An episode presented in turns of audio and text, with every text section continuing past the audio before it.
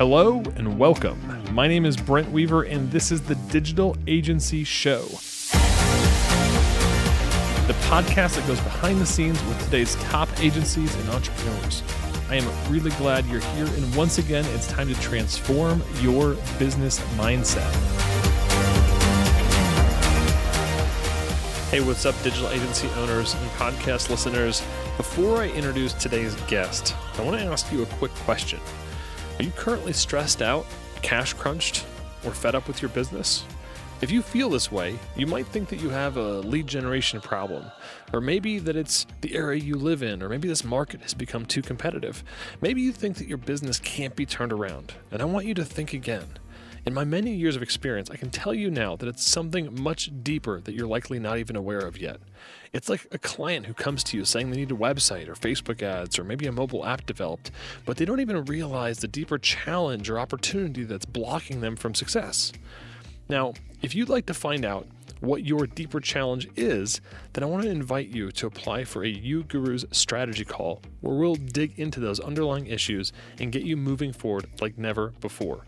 The aha moments will shift the way you think forever, and you'll finally get the answers as to why your business hasn't taken off.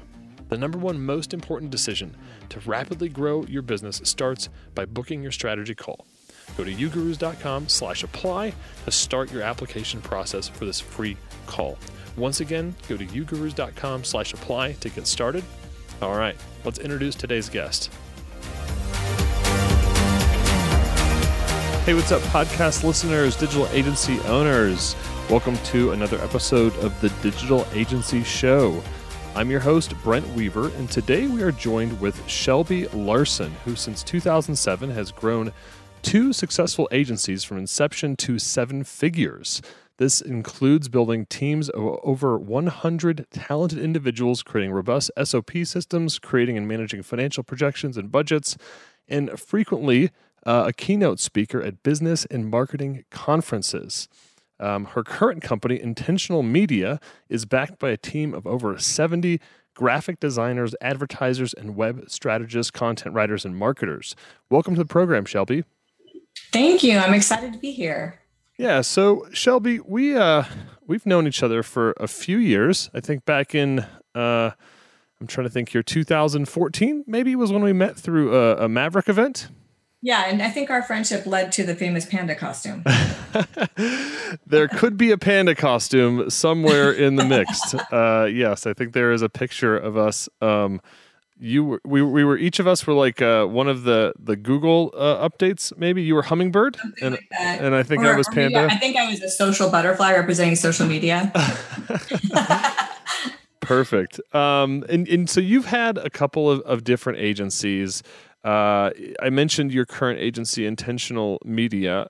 Give us kind of the 30-second elevator pitch on what you guys are currently doing in that agency.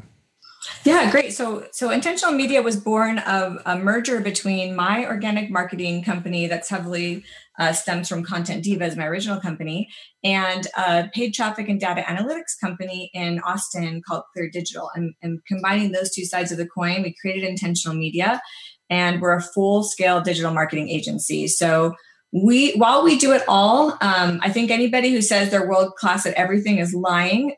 We're world-class in four areas. We're strong in everywhere we are offerings, but we're world-class at AdWords paid traffic, the psychographic demo of Google, and figuring out intention, content marketing, and Amazon. Those are like really we just like challenge you to be better at us in those areas. And then but we pretty much, if it's digital, we do it. And we just are having a good time. The merger was great.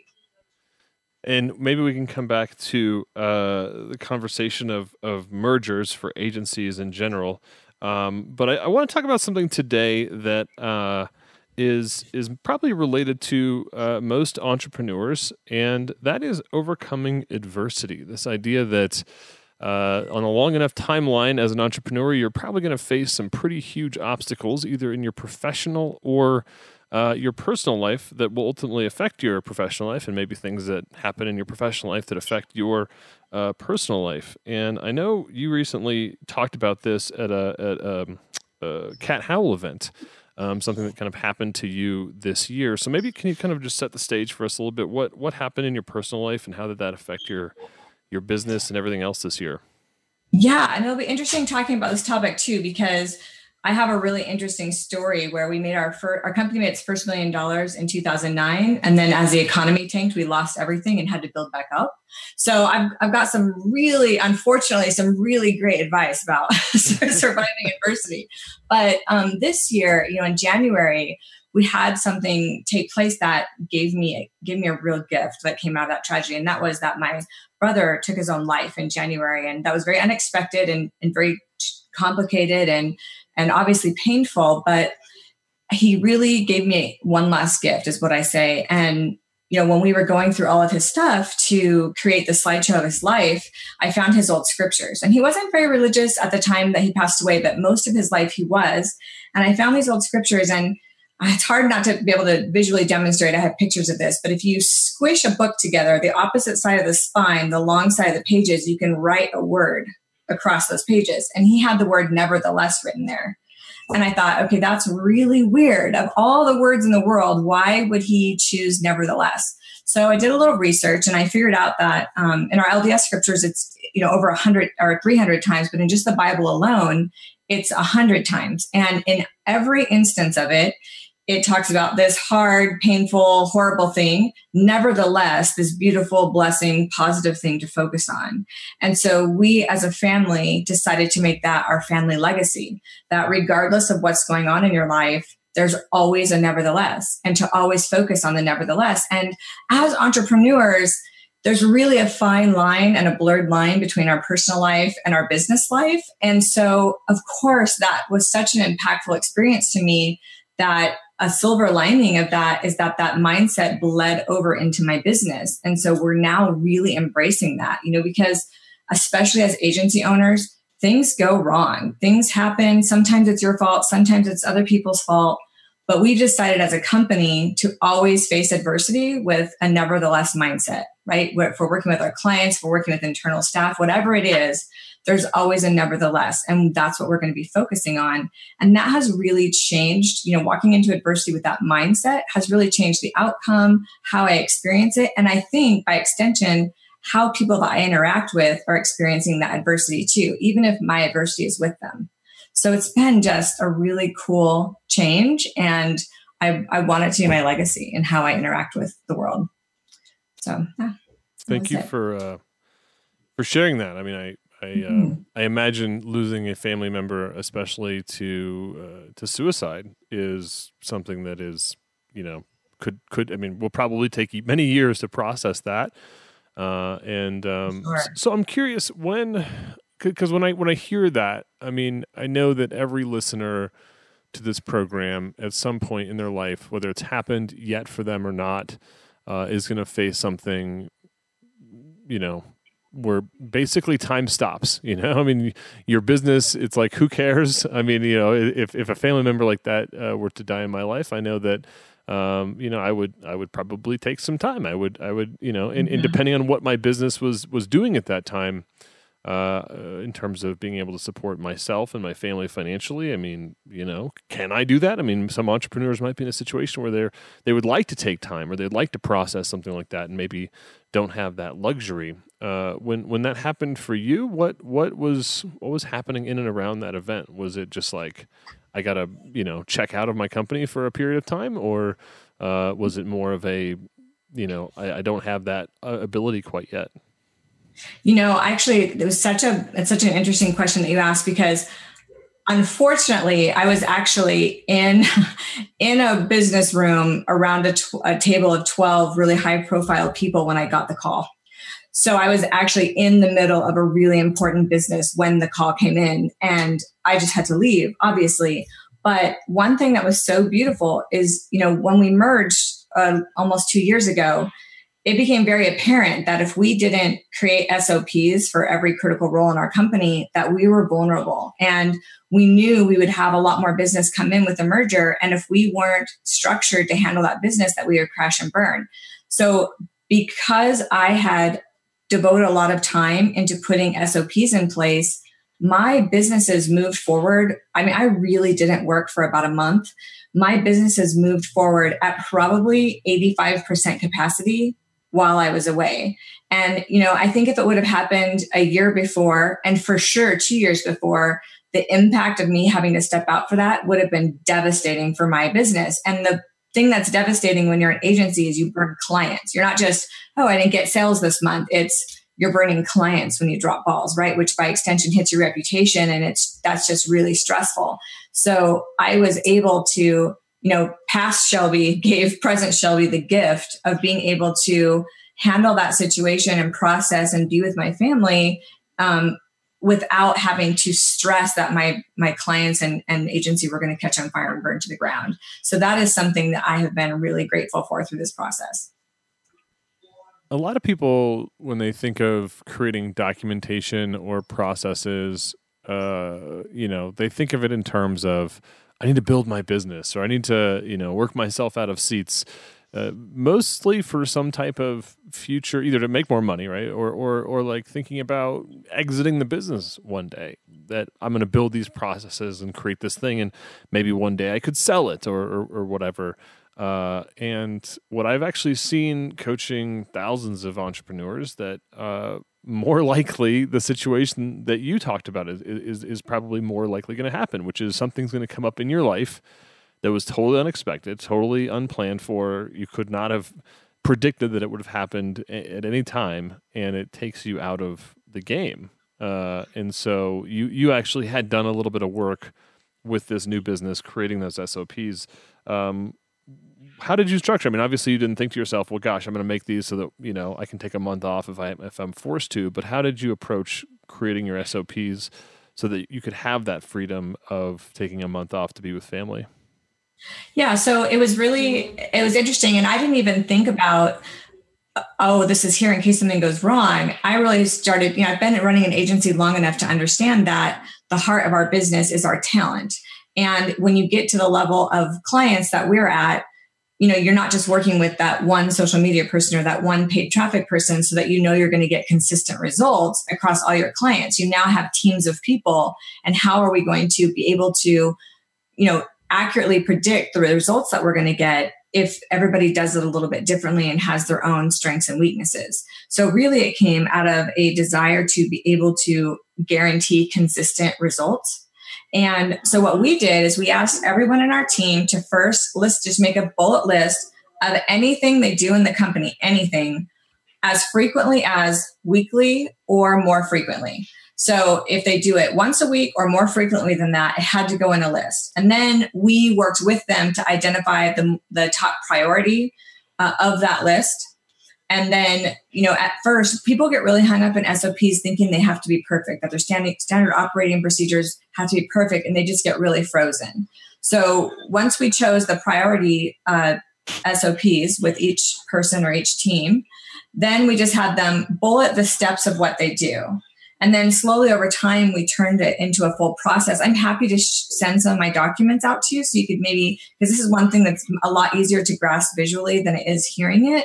But we always put a purpose statement, you know, so instead of just saying, oh, this is an SOP so that Shelby's assistant knows how to manage her email, we talk about the intention. You know, this is an SOP that allows Shelby's assistant to manage her email so that we can all be more efficient and you can get more time with Shelby, right? So we try to really put the real why or the desired outcome in that purpose. And we put a table of contents in there. And then we have the steps. But the most important part of the SOP at the bottom, and I have to give a huge shout out to Dan Martell, because the basis of my SOP system came from learning his SOP system.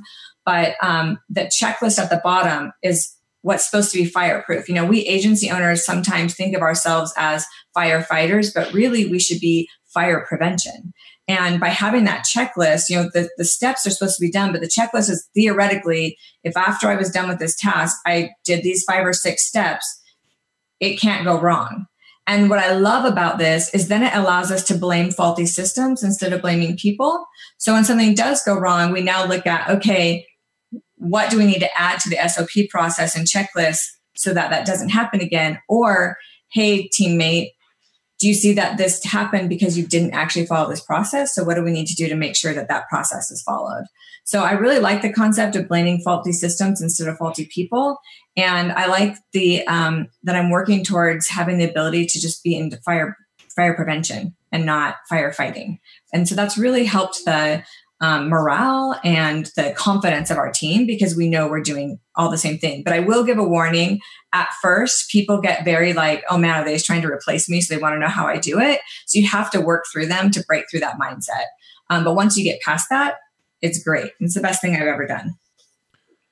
I love that that mindset of faulty systems, you know, versus faulty people. When we work with agency owners, especially when they're first hiring people, and you know, you just kind of have all this stuff in your head that you would like this person to do, and maybe we let them in on 10% of that, and we just kind of say, hey, you know, why aren't they getting done what I want done? Like, they don't see this like I see this, and instead of blaming them, look back at what have we put in front of them? What documentation have we put in front of them? What outcomes? What intention have we put? You know, have we let them in that, you know, managing your email or helping you schedule meetings is all about helping you get more time, not just, you know, checking some boxes in Google Calendar or something like that. Yeah. And I think it's interesting as agency owners, one of our biggest pain points is, especially when things get really tough, when you're really in the muck of it and you feel like everything's going wrong and your clients are mad, the first thing we tend to say is, oh, my people just, they're letting me down. You know, why aren't my people doing better? And I've been there. I think everybody who has an agency has been there. And at some point, what I really realized is I had to say, what's the common denominator here? The common denominator here is me not actually setting my staff up for success. I am operating on a high level of assumed knowledge that would be ridiculous to think that they're going to come in with. And so if I don't have a way to get that out of my brain into a process that they can all follow with expectations of, like, how could I possibly expect them to perform at the level that I wanted them to? And so it was a really hard, kind of sad thing to look in the mirror and realize, wow, sometimes people do fail you, don't get me wrong. But most of the time, I honestly believe if you're having a global pain point in your agency, you're probably at the heart of the problem. You really, as the agency owner, probably are. And the time that when I decided that I could really be authentic and look in the mirror and own that, that's when things started to get a lot better. Mm. You know, I was working with an agency owner, and they kept telling me that, you know, they could never hire good people, that there were no good people out there. And I was like, huh. It's like every person you hire is not a good person. I'm like, yeah. Nobody's, it's like, cool. Like, you know, maybe, you know, I mean, ultimately you, as an entrepreneur, like, I'm responsible for the people that I find, right? I mean, if I'm not attracting the right people, then, you know, maybe it's time for me to look at my systems that I have for attracting people, or the systems I have for onboarding or training people, or setting expectations with people. I mean, if literally no one is, you know, able to work with you, then I think you're spot on that maybe the lowest common denominator is me, or something I'm doing, you know, not, or something you're not providing that you don't realize you need to provide. So you have done a lot of work on SOPs and standard operating procedures for your business, and I'd love for you to share with our audience some of those links. So if you guys want to check out the show notes, I'll get as much as I can from Shelby for you guys to take a look at some of that stuff. But I mean, now that you've had this, I mean, massive life event, and you're kind of coming out the other side. And I hear you're kind of talking about SOPs. So this is something that you've been doing for a long time. You maybe have recently seen the benefit in that it gave you some time to process something that happened personally. But are you now looking at this in the rearview mirror going, well, for my business, this SOP thing was the thing that allowed me to step outside of my business. Are you now putting a renewed emphasis on that inside of your business and making that primarily your focus? 100%. I mean, I have really good partners, you know, and I have really good team members. And so I had already built a great support structure. So I definitely can't undervalue that. You know, I'm not new in my business, but I do find that mature, experienced agency owners get distracted by shiny object syndrome, or make, you know, poor mistakes, just like newer entrepreneurs do. It's just that usually we have more resources to kind of compensate and clean up that mess. So we maybe don't see it as much.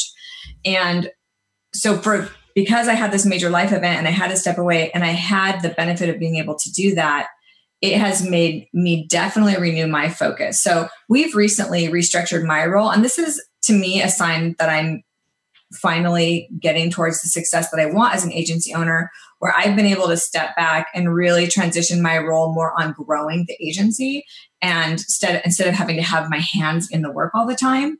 I still weigh in on strategy because I'm, the top strategist when it comes to some of that intention stuff in Google in my company, but I mostly can focus on growing the company. And one of my biggest areas of focus is the SOP system, because of what I've seen it has done for me. And because I do get called in now and then to consult for other businesses and agencies, seeing what a lack of SOPs does to a company versus post-implementing SOPs, even at a basic level, the benefits that came from, I just have a renewed belief and testimony of what that can do, not only for the business and your clients getting consistent results, and also, FYI, avoiding scope creep, because that's a huge pain point in agencies. And if you have proper SOPs with how you make expectation setting with your clients, that really helps avoid scope creep, which is another big pain point. So yeah, that's just something really heavily that my personal role is focusing on, and my company is now behind. They were all a little slow to adopt it. It's kind of intimidating at first, but now that we're rolling with it, everybody's kind of like, where's an SOP on that? We want the SOP. They've learned to love it just because of how much it makes everyone's life easier. So in a way, your culture now demands clarity around what are we doing? Why are we doing it? What's the purpose of this? Give me some direction here, versus just saying, hey, go link build for this client, or go write 10 articles for this client. I mean, exactly. You're actually having to explain that a little bit, which I think is good. I mean, if your culture is now saying this is important to us, then that's a big win. I think so too. And I think it's a big win for my clients, because, as an agency, especially if you're a young agency, you tend to want to give the moon to your clients because you just want to keep them. And you're so excited to have that new revenue coming in. But that's a really quick way to set inappropriate expectations so that you can't scale properly. And being able to have, it's difficult to set expectations with clients because they don't really understand fully usually what you're doing for them. And so it's our responsibility to set those boundaries and present it in a way that feels natural to the client and not like you're pulling anything back from them. Because when you get into a situation where you're doing too much for them and then you have to pull back, that's usually a negative experience for the client. So it's really helped us with onboarding and how we move forward with our clients, and being able to justify payment for things that we maybe used to just kind of do for free because we felt like we should just do it because they were a good client. And so I've really appreciated that side benefit of the process as well. I wonder how many of us have set, how many of us and how often have we set inappropriate expectations with our client? I mean, that's 98%. Oh, sure. We can do that. No problem. Yeah, we can do that. No problem. That's like the worst thing. I almost wanted to ban. Never say no problem. We can do that. That statement is banned from my company. I was listening. Somebody was in our U Academy group.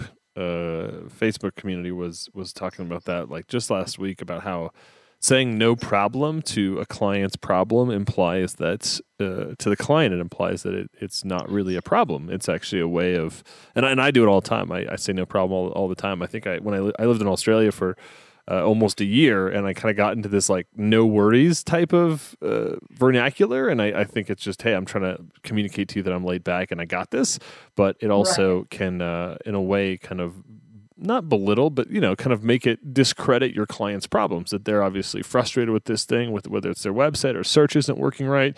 And then when you go in there and you're just like, no problem, it's not actually recognizing that there is a problem. And, versus reflecting to them, what I heard from you was you guys aren't able to get ranked on SEO, and that's the thing that you would like me to help you solve, right? Very different approach than saying, no problem, we got your SEO ranking, right? Absolutely. And it's interesting when you talk about adversity, I really think of two sides of the coin as an agency owner, because there's all the kinds of adversity that you could have with your clients, in your business, logistical, SOPs can solve that, right? There's that side of the house. But I also, and I can honestly say I'm growing out of this, but I can't say I've evolved past it yet.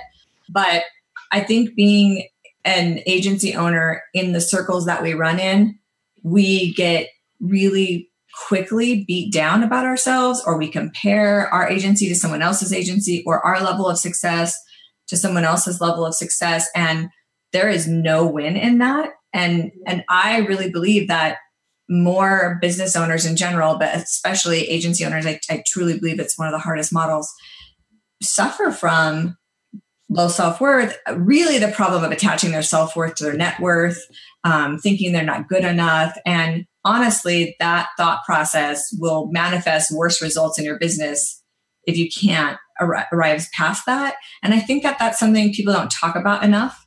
So I always like to remind people, when you're at an event or with other agency owners, you're presenting your best face, right? Everybody else is doing that too. Like, they don't know the crazy crud that's going on behind the scenes, just like you don't know with them. But I just wish that more agency owners could work together. You know, there's this really, this culture among agencies that they just don't play nice with each other. And I'm really striving to try to change that mentality, because we would all do better in business if we could get past that self-worth, net worth connection and not be intimidated by each other. And there's more synergy when we're working together and helping and sharing. And so I don't really know what the answer to that is, but I think that culture among agencies is a problem.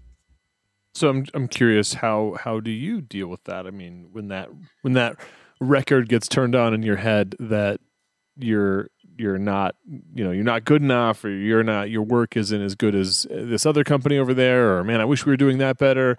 I mean, I don't know. I have not perfected the ability to control those thoughts from coming in. It's how I react to those thoughts, but I'm curious. I mean, how do you deal with that record playing?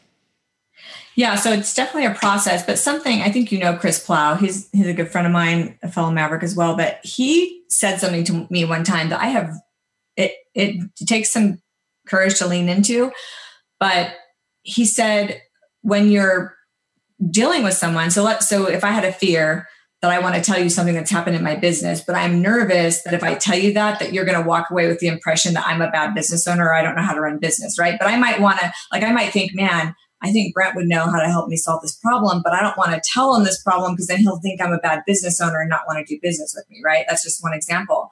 And so he taught me, this sounds so simple, but he said, lead with that. So I started leading with, hey, Brent, I have this thing that I wanted to talk to you about.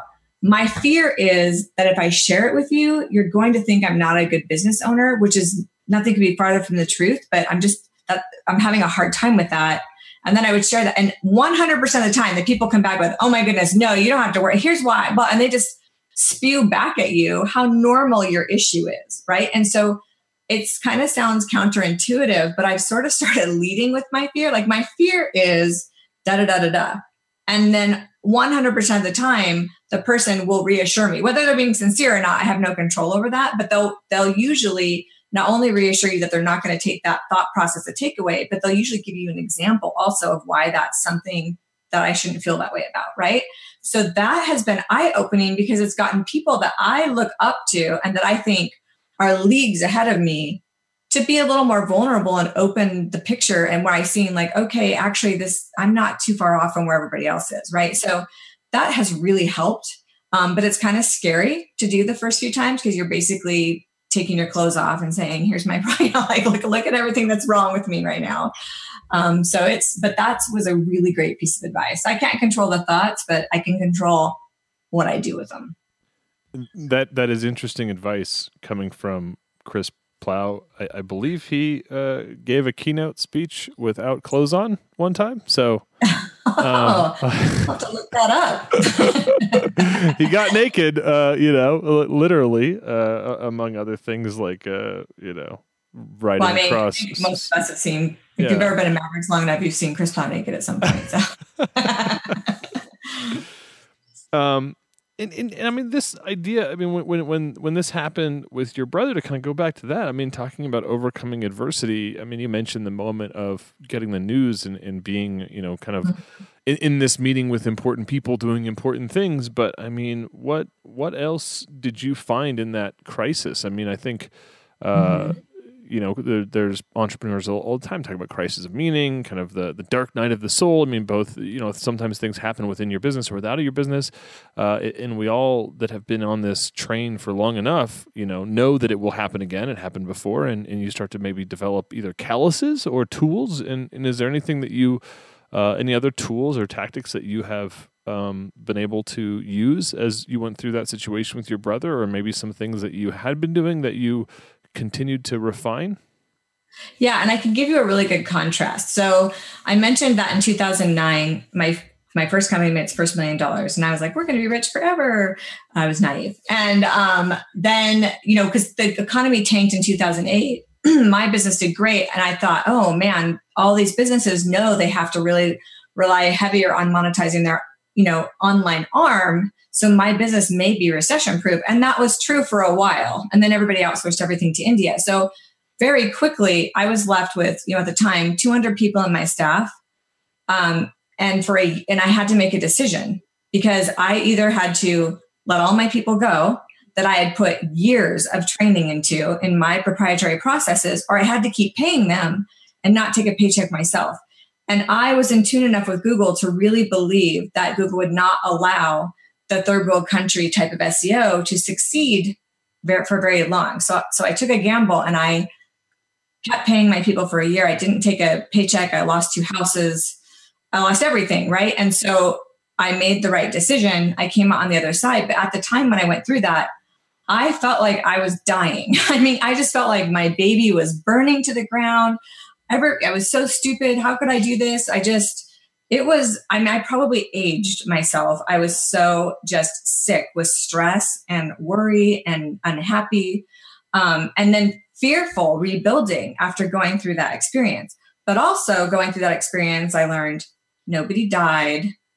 You can always make more money. You know what I mean? Like in some ways, after going through that almost losing everything in business experience, I realized I walked away on the other side. So when this thing happened with my brother, it was kind of at a critical time, because even though the merger was almost 2 years ago, we really built slowly. So we were right at the height of taking on a bunch of new high-level clients. And I was really like, okay, this is going to happen again. I'm going to lose everything. This is going to be really painful. I don't want to go through this again. And very quickly, I snapped myself out of that mindset. And I thought, no, I've got this foundation. I've got these people. I was very transparent. Instead of trying to hide what was going on, everyone who was important in my world, whether they're a client or a staff member or a business, I told them what was going on. I sat down and said, I'm not going to be present. If I was, you wouldn't have me anyway. What do we need to do to cover me? What do we need to do to cover Shelby? What do we need to do to Shelby-proof this situation? And so by being really transparent with my staff and allowing them to create solutions with me is the only reason my company did so well through that hardship. It wasn't because of me. It's because I was able to be vulnerable with my staff and give them the power to fix it. Because one thing I love EOS, I love Rocket Fuel and Traction. And he says something in that book that I really resonated with, which is entrepreneurs tend to make leadership teams that aren't real leadership teams. They can't really make real decisions. They still have to come back to you for everything. And I had been trying to transition out of that, but I wasn't trying hard enough.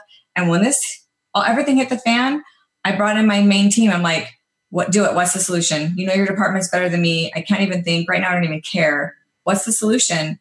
And I let them run with it. And it wasn't perfect, but they did a really good job. They stepped up. And so in some ways, that situation forced me to create real leaders out of my leadership team. And they have stayed operating at that level since that happened. And so I think that was a huge difference. Whereas when everything fell apart the first time, I was the only real leader in my company.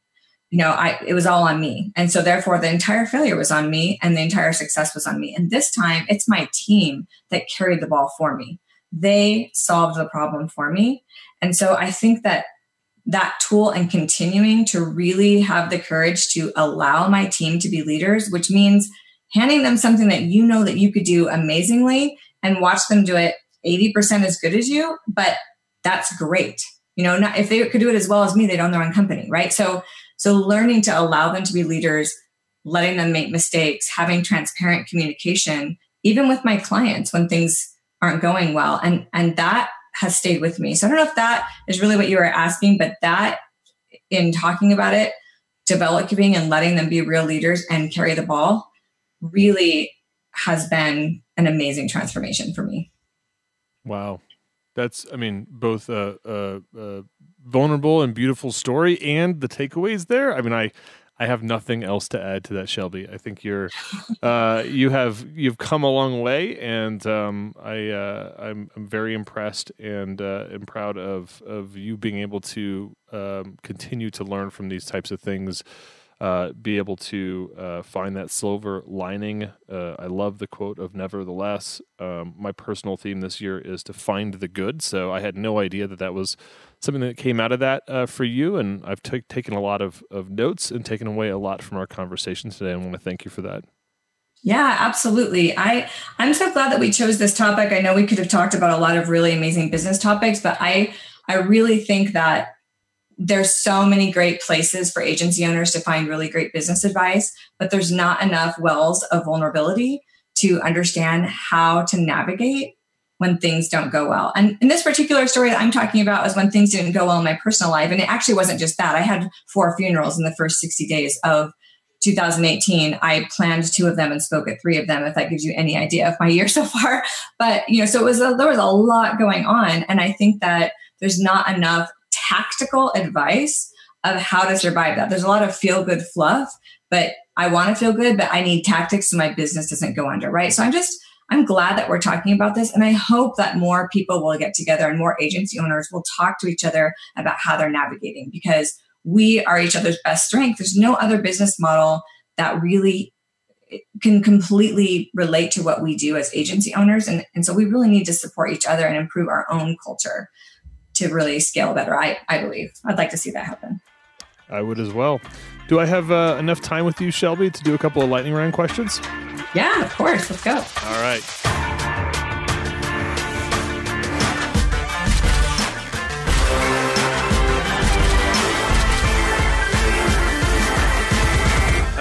What is the best advice you've ever received? Ooh.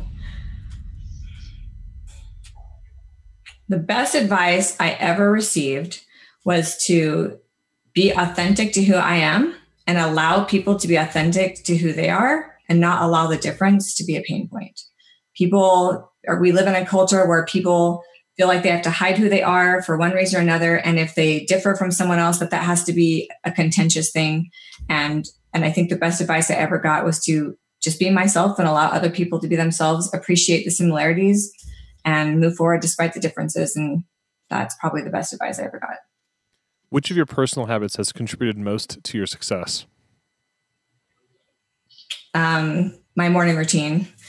For me, that's scripture reading, journaling, meditation. I would say centering my mind and creating a nevertheless mindset has contributed to my success more than anything tactical or business that I could have learned. Can you share an internet resource or a tool that you use regularly that you think our listeners would find valuable? Well, I mean, they probably all use them. I live out of Google Docs. I love Google Docs. I live out there. You know what I will tell you? This is what I think is the greatest thing since sliced bread. So the world of Evernote and the world of Moleskine notebooks have combined, where you can go buy a regular notebook and you write in it. And if you take a picture of it with your Evernote app, if it's in that notebook, it becomes a word searchable electronic document. So I now have electronic notebooks full of all of my handwritten notes because I'm a handwriter. I don't retain if I don't write it down. And now I can turn those into word searchable documents as if it was a text document. That is probably the thing that has rocked my world the most, technology-wise. I love that. What book would you recommend and why? What book would I recommend and why? I know it's old school, but I love Traction. Traction really called me out on not running my business like a business. And what I love about it, instead of teaching me principles, it gave me a implementable, tactical, logistical process to implement it in my business. And so I can't say enough about that. And I heard there's a follow-up book, Rocket Fuel. I've only skimmed it. I haven't read it, but yeah, that was business renovating for me. Can you tell our audience how they can find out more about you, or if there's anything that you have they can check out? Yeah. If you go to my LinkedIn profile, Shelby B. Larson. All my companies are linked on there. My book that I publish is on there. I had a podcast going for a while. There's links to everything on there. And I love it if people connect with me on LinkedIn. I love that because then we have a lot more access to each other and I can see what you're doing and you can see what I'm doing. Big proponent of LinkedIn. Very cool. Well, if you guys are driving or on a run, check out our show notes. We'll link out to everything that is Shelby Larson right there. And we'll also connect with you, Shelby, to get some of those SOP resources. We'd love to share that with you guys. Check that out at our show notes at YouGurus.com. Click on podcast to find Shelby's episode, and you'll get lots of great resources there. Shelby, thanks again for coming by the show today to talk about all this good stuff from adversity, SOPs, legacy. Amazing episode. Thank you so much. Thank you. It's my pleasure. All right, guys, that is our episode for this week of the Digital Agency Show. Tune in each and every week for more great content coming at you from YouGurus. Until then, I'm Brent Weaver. Thanks again for tuning in to the Digital Agency Show. Before we close out, I wanted to check in on your answer to my question from the beginning of the episode. Are you stressed out, cash crunched, fed up with your business? Now, if you feel this way, you might think that you have a lead generation problem. Maybe that it's the area you live in, or that this market has gotten too competitive. Maybe you think that your business can't be turned around. And I want you to think again. In my many years of experience, I can tell you now it's something much deeper that you're likely not even aware of yet. It's like a client who says they need a website, Facebook ads, or a mobile app when they don't even realize it's a deeper challenge that's blocking them from success. Now, if you'd like to find out what your deeper challenge is, then I want to invite you to apply for a strategy call where we're going to dig into those underlying issues in your business and get you moving forward like never before. The aha moments that you're going to have will shift the way you think forever, and you'll finally get the answers as to why your business hasn't taken off. The number one most important decision to rapidly grow your business starts by booking your YouGurus strategy call today. Go to yougurus.com/apply to start the application process for this free call. Once again, go to yougurus.com/apply to get started. Thanks again for tuning in. Join us next week for another episode of the Digital Agency Show.